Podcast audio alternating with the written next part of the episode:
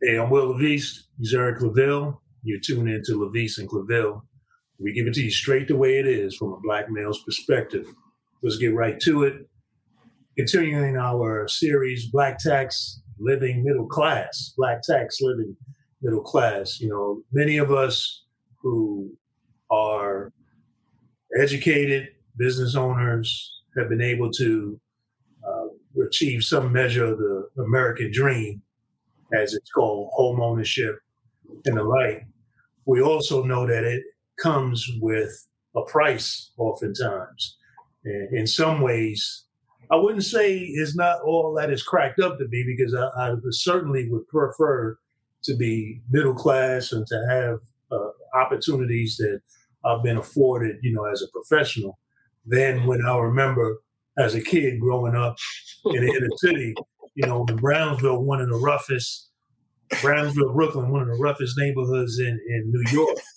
But it definitely um, comes with some challenges, uh, especially things like raising a family, things like you expect that when you've done all of the different things that society says you're supposed to do, get a college education, stay out of uh, legal trouble, you expect that there would be a reciprocity in a sense that you would be able to not have to deal with certain things that come your way, but you quickly realize that very much so, a lot of the things that uh, you would think you would have to deal with as a black man who's who is successful, you very much are still very much tied to your brother who uh, may be in a situation in the inner city or in a rural area that is is mired in poverty, you still facing some of the same uh, right. challenging issues. And so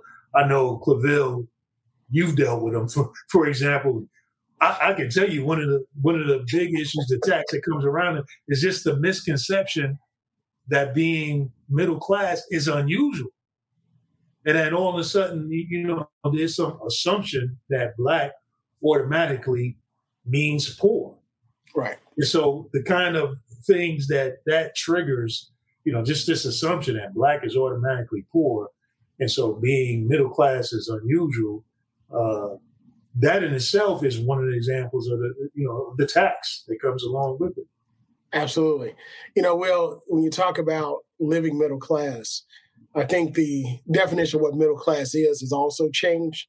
And it mm-hmm. means a lot different for African Americans than it do for white Americans, our white counterparts, because we just started living this right. lifestyle. So there are some opportunities and access to uh, finance that we don't that we haven't received on par. Now, some of us have, right? But right. on par with our white counterparts, uh, we just haven't. We're just not there, right? So, case in point, what I mean by that, there's a lot of issues uh, with you know, the value of our homes.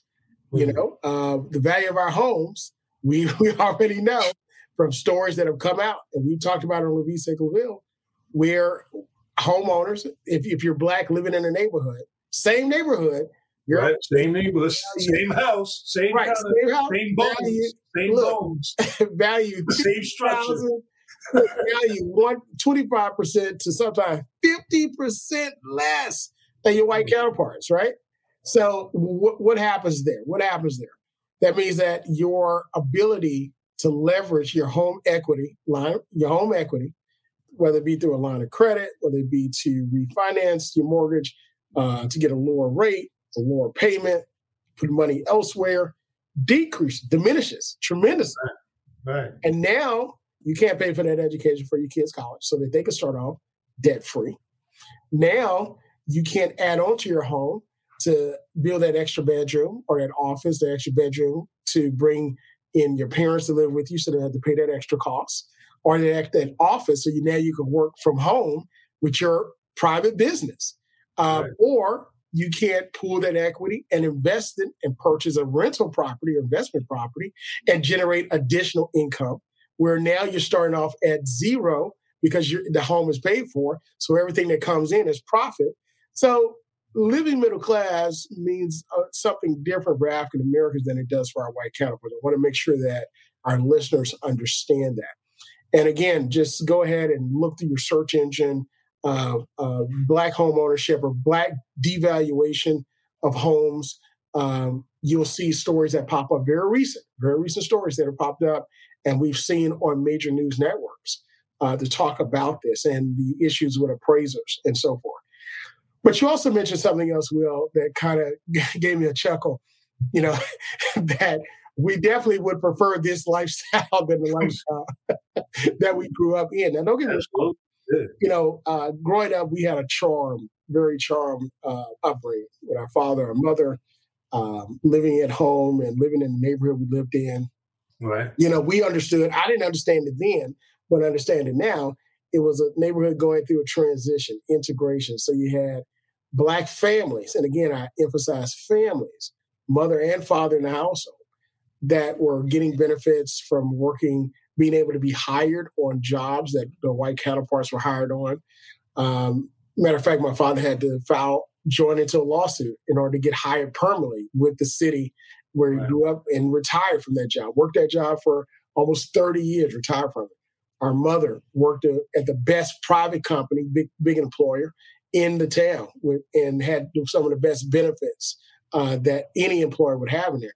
So right it was it was that time period where, and then my father being military, the uh, the, the, the he had the benefit of the VA mortgage loan. So we had that opportunity. My father being a small business owner, we had the child care center, the daycare center in the community for 21 years. Yeah, working class people, I mean, were able to, the economy was such that working class people were able to carve out a much more decent living because the cost Absolutely. of living wasn't astronomical what it was today. You know, one salary could enable you know a family to be able to uh, put money away and and um, you know, develop some measure of wealth and have a fairly decent lifestyle. Now it's become you know much more difficult. Absolutely, and you bring up a very important point because you know now we see those communities disappearing. We see that lifestyle disappearing, where now those communities have flipped and the community I grew up in is totally flipped to the other side. You know, so now, you know, so now you have, you know, a lot of single parent homes, a lot of homes where you have a lot of dilapidation, a lot of homes where you they're rental property. Don't get me wrong, they're still livable homes, but they're rental property as opposed to mortgages on them, investment for for the most part. So, you know, we go through cycles and we know we go through cycles in our in, in our life, but living middle class you know, being an African American, a young African American professional, right. in a community of other established uh, families, mostly white. In my community, I also have older uh, white families as well. Um, you stick out like a sore thumb, right? right. For the most part. Uh, so there's a lot of getting to know who these people are, right? And let's just say that our that in those communities like that, there's a lot of heightened uh, a lot of hiding, uh, uh, noticing or being inquisitive, you know, right. of, of, who you are and things that you do, you know, until you again create uh, relationships and so forth and and the like. And, well, that's that. You know, that's that sort of goes back to again what you appointed. you know, pointers you made earlier when you talk about the housing values, which harkens back to what I said about this assumption that black automatically means poor. So even here you are, a professional, you find yourself having done the things that society says you're supposed to do. There's still this assumption that you can't possibly really deserve to be here or really own that home or because being black is not supposed to equal you being able to own this home. so like you so like you pointed out, you know, there's a study uh, two professors, um, Howell and uh, Korver-Glenn. Okay. That did this study, you know, using census data. To your point about the devaluing of homes, they looked at homes from 1980 to 2015 and found that uh, the value of white homes is almost 200,000 more, appreciated 200,000 more compared to uh, homes in, owned by people of color and neighborhoods of people almost, appreciate almost two hundred thousand dollars more from 1980 to 2015. So you know what two hundred thousand dollars can do? yeah, it certainly can put your children through college. It certainly can put, the, can, can put them through college debt free and enable you to be able to give them a down payment on a home. So again, it's this assumption, and a lot of times these homes are the same homes built, same buildings, same floor plan, built in these different communities, but this assumption that black is less than, that black is automatically poor, comes into play. And, like so, like you said, it also plays into suspicion. You know, how are you? How are you here? How are you doing this? Um, there's this there's this assumption that somehow you don't deserve the hard work that you put in right. to be who you are, to become who you to achieve the things that you achieve. Somehow, uh, you don't you're not deserving of that. Somehow, you didn't really achieve it honestly. Somehow, it's like this cognitive dissonance that goes on. It's like you can't. This all of my life, I've been taught that black equals poor, black equals underachieving how can you possibly have uh, bucked right. that stereotype? Exactly. So now you get this, like you said, you get all these outgrowths, you get all these things of distrust, this, this, these second looks that go on in the neighborhood.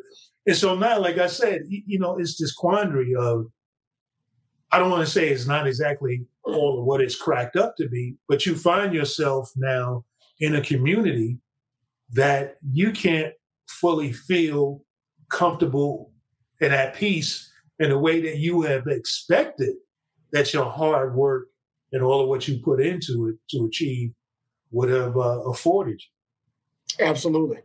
And well, you know, with that, you also look at a diminishing of your of your value mm-hmm. and what you've accomplished as well. you know, that takes place uh, through discriminatory means where you know, oh, well, maybe you got this because somebody gave it to you. No, we work for this. you know, even if we had the opportunity to go to the university that we went to, we still had to fight the practices that tried to keep us out, tried to keep us to from achieving and the like. Man, both of us have doctorates. They're not giving doctorates away. I care who you are. They're not giving them away. Not in this country. Pass, look, you got to pass that certification. You got to pass that dissertation. You got to pass that, that licensing exam. Right. You got to pass all of that uh, before you get to that point. So, listen, you know, you and I, you know, we're, we're cut from a different cloth, right? So, you know, sticks and stones will break our bones, but words they hurt, but they ain't gonna hurt them. They ain't gonna stop. no, I'm not gonna get caught in my feelings because of what you said and what you think. And no, and in fact, like you said, you know, I, I'm thankful for the kind of upbringing that we both had, where you know our parents helped us to understand that look, people's negative perception of you is not your fault or your problem. It's more of a reflection of their own low self esteem, their own insecurities, about you and your presence and what it means for them. You know, anyone who is really secure in themselves uh, doesn't have a problem with chopping it up, with being in the same space, with interacting with somebody else who has achieved as well. And so, you know, we've we've experienced you know that as well. But um, you know, I, I think about again talking about the, the the upbringing. One of the challenges that I know that I found was again having been raised in an inner city, tough neighborhood, certain lessons and certain survival skills that you learn in that kind of environment, right, are not necessarily transferable when it comes to raising a family in a suburban right. middle class community. And that's some of the things I saw, man. I, um, yeah, to dial it back a little bit. Dial it back. Dial it back. Yeah, raising my family. I talk about, you know, I often laugh about things like as simple as, you know, leaving the garage door open. And I'm saying, look, no, you don't you don't leave the garage door open and my, my kids looking at me like, why are you tripping, Dad? This is we in the suburbs. You're not and they would say things like, You're not in the hood.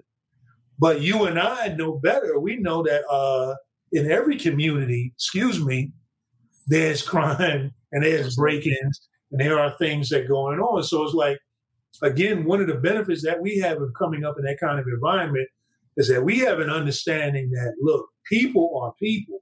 Absolutely. And just because I'm in this environment that's suburban and society and stereotypes say is supposed to be pristine and better, that doesn't necessarily mean that's the case. In fact, we the more that we learn, the more that we know, we get to realize, look, all you have to do is look at a lot of these police stats and you see that break-ins occur in these communities. At me as being a reporter, I know, and I knew that the police and a lot of the drug dealing also not only went on on the south side, but went on uptown at Midtown. It was just behind, it's just behind doors. So right. one of the challenges that comes along with it is that when you know these things, you understand the society that you're in, you see the injustices and you see the you see the lies and you see the you know you see the the the what's the word I'm looking for the myths. It's hard for you to be able to function and try to you know cloud your own eyes to the myths that you know that are before you and still you know still have to navigate. Absolutely, absolutely. You know, Will. I mean, this this topic can go very very deep you know, so many angles to it. And some of the things that we don't, it's not talked about a lot because when you talk about growing up middle class or living middle class, you know, the pool of African Americans are very small mm-hmm. as opposed to those that are that are in communities that we grew up in that are still struggling, marginalized in a lot of areas. But these things are these things happen. You know, and even to the point where you start to excel above those who are in the community. Uh, that's also a tax on you as well because now is, you know, we knew you were good, but we didn't think you were that good. Right. Uh, yeah. In fact, there's a recent uh, story, it's actually a couple, and this has happened many times, but a couple stories where individuals were uh, black females and uh, well, black females and also other uh, uh, African American male uh, actually got a got the valedictorian or the salutatorian of their school. Mm.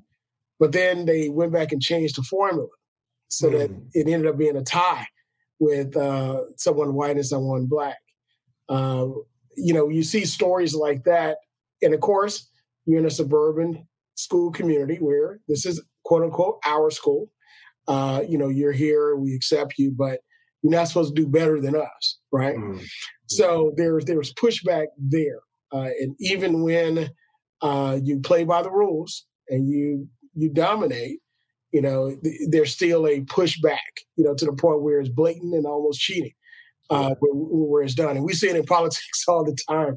You know, you, we talk about it on, on this show and, and also others.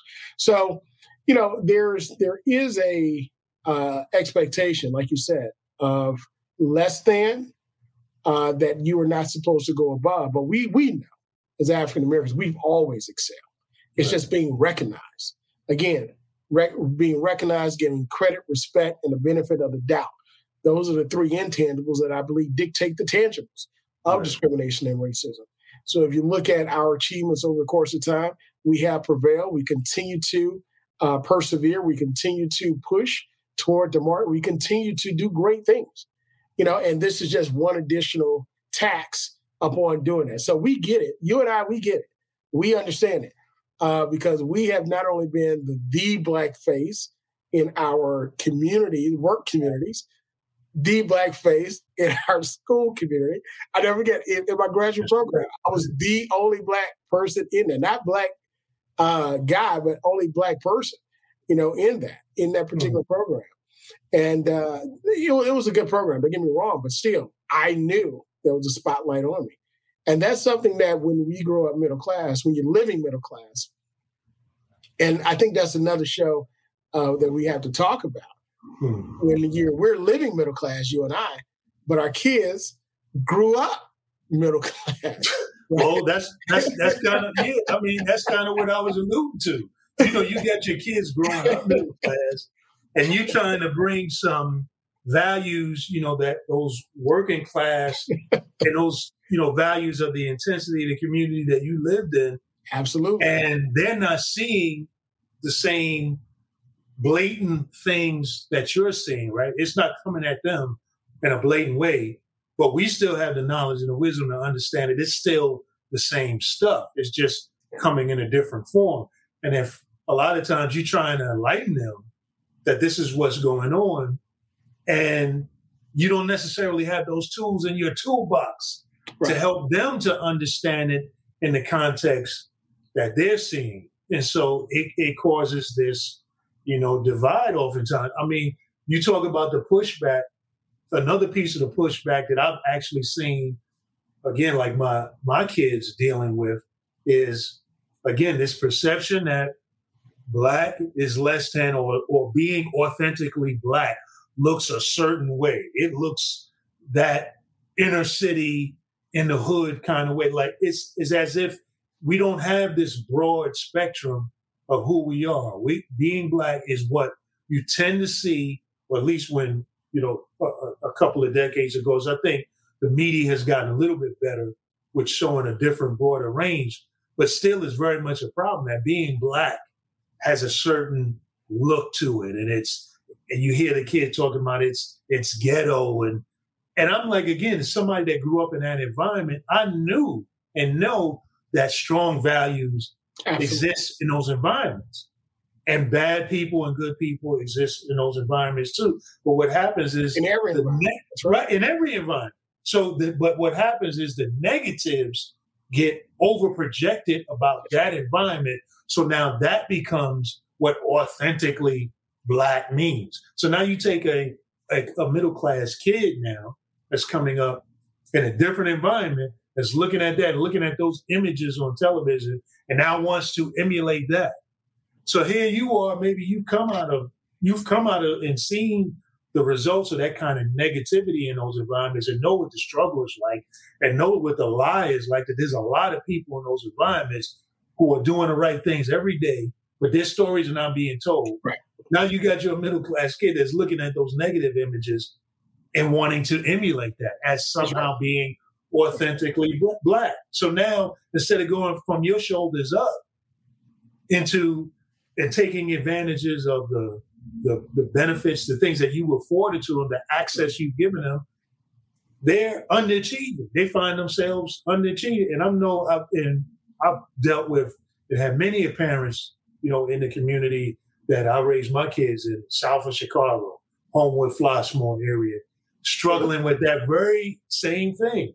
Of man, how do we get our kids to, to understand? No, this is you, have been afforded access to things that we need you to take advantage of. Full advantage of. Yeah, full, full advantage of. Don't buy into the negative stereotypes that's being projected about the South Side of Chicago as if that's all that's going on in the South Side of Chicago. Absolutely. You got you got people working hard every day doing the right things in the South Side of Chicago, in the West Absolutely. Side of Chicago. Don't buy into that negativity. So look, it's it's a tax.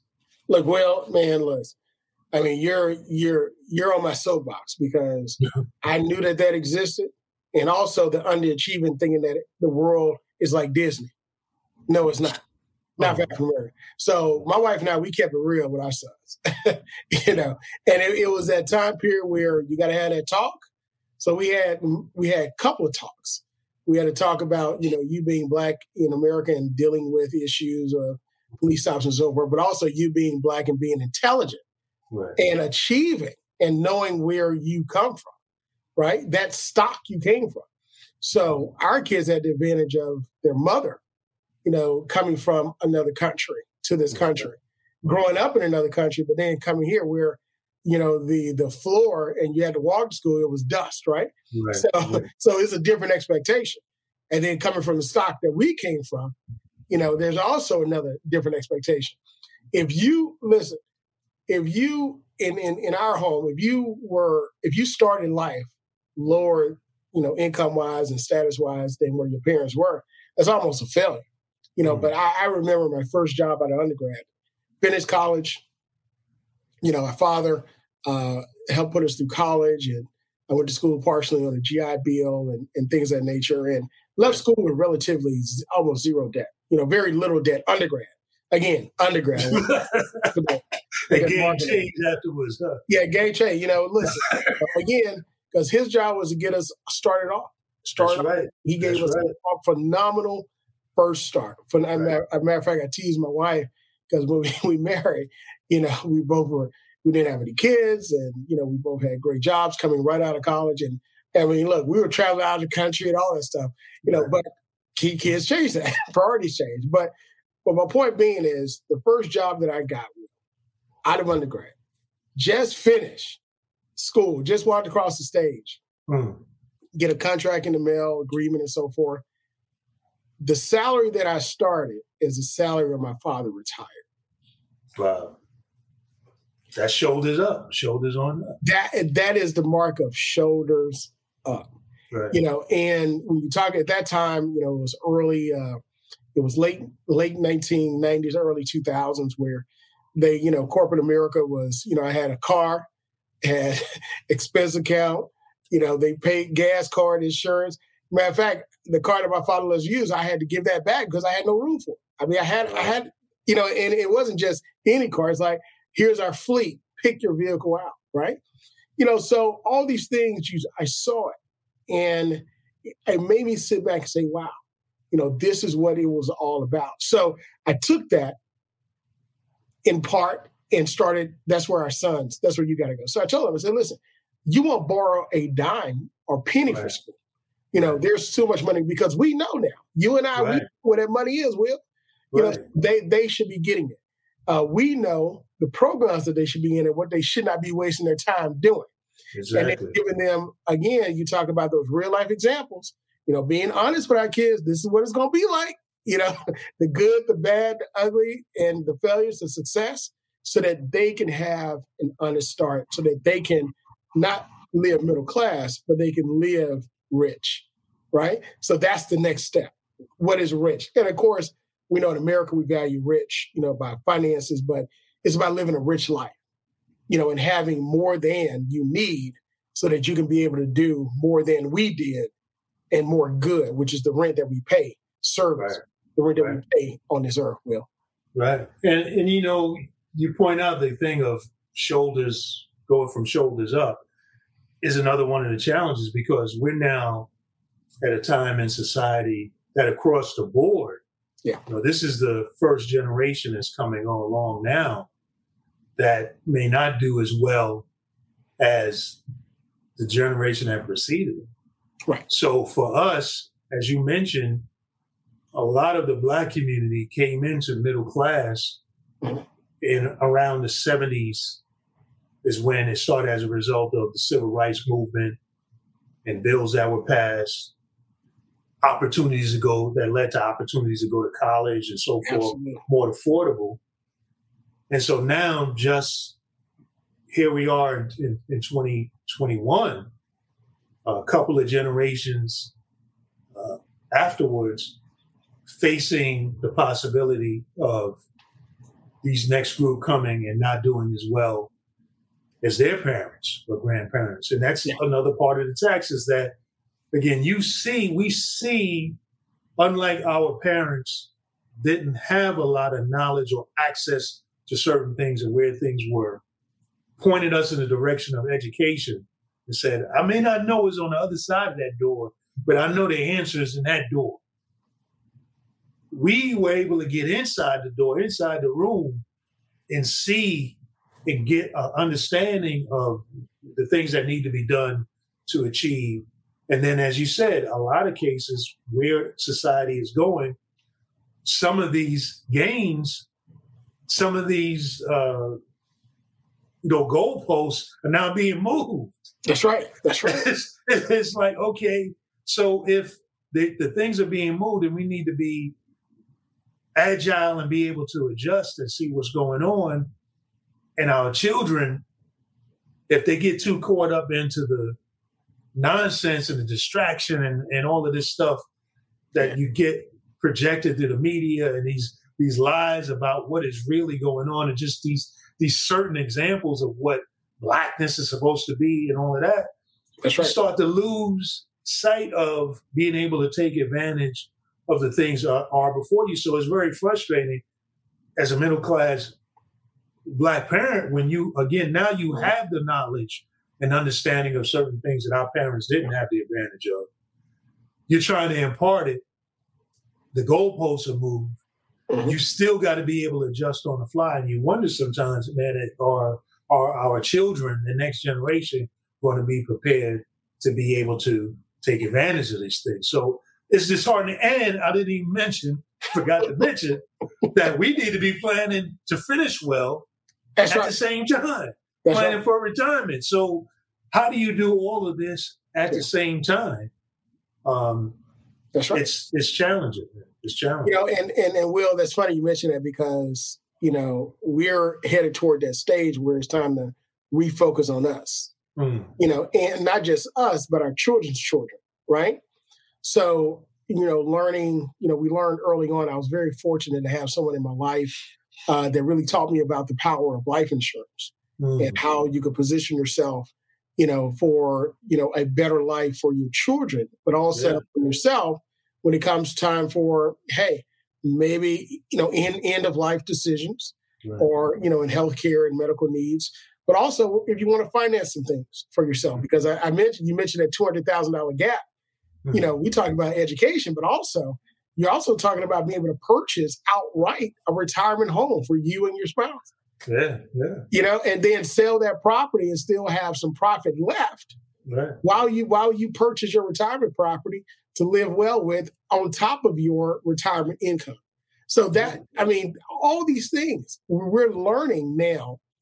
Uh, but again, you learn better, you do better, and the key is to pass it down and part that up on our children and also put some legal measures around it, such as a trust and some marks feet, you know, in order to, to access that.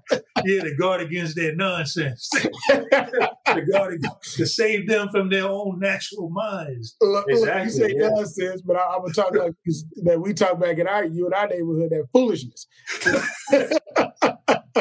and to guard against that, but but again, uh, you know, this has been a, another great discussion about the black tax uh, living middle class. And right. we talked about growing up middle class, our children, which is a segment we'll we'll we'll we'll uh, do in the future uh, and talk yeah, more about. We'll have to dig into that. Man.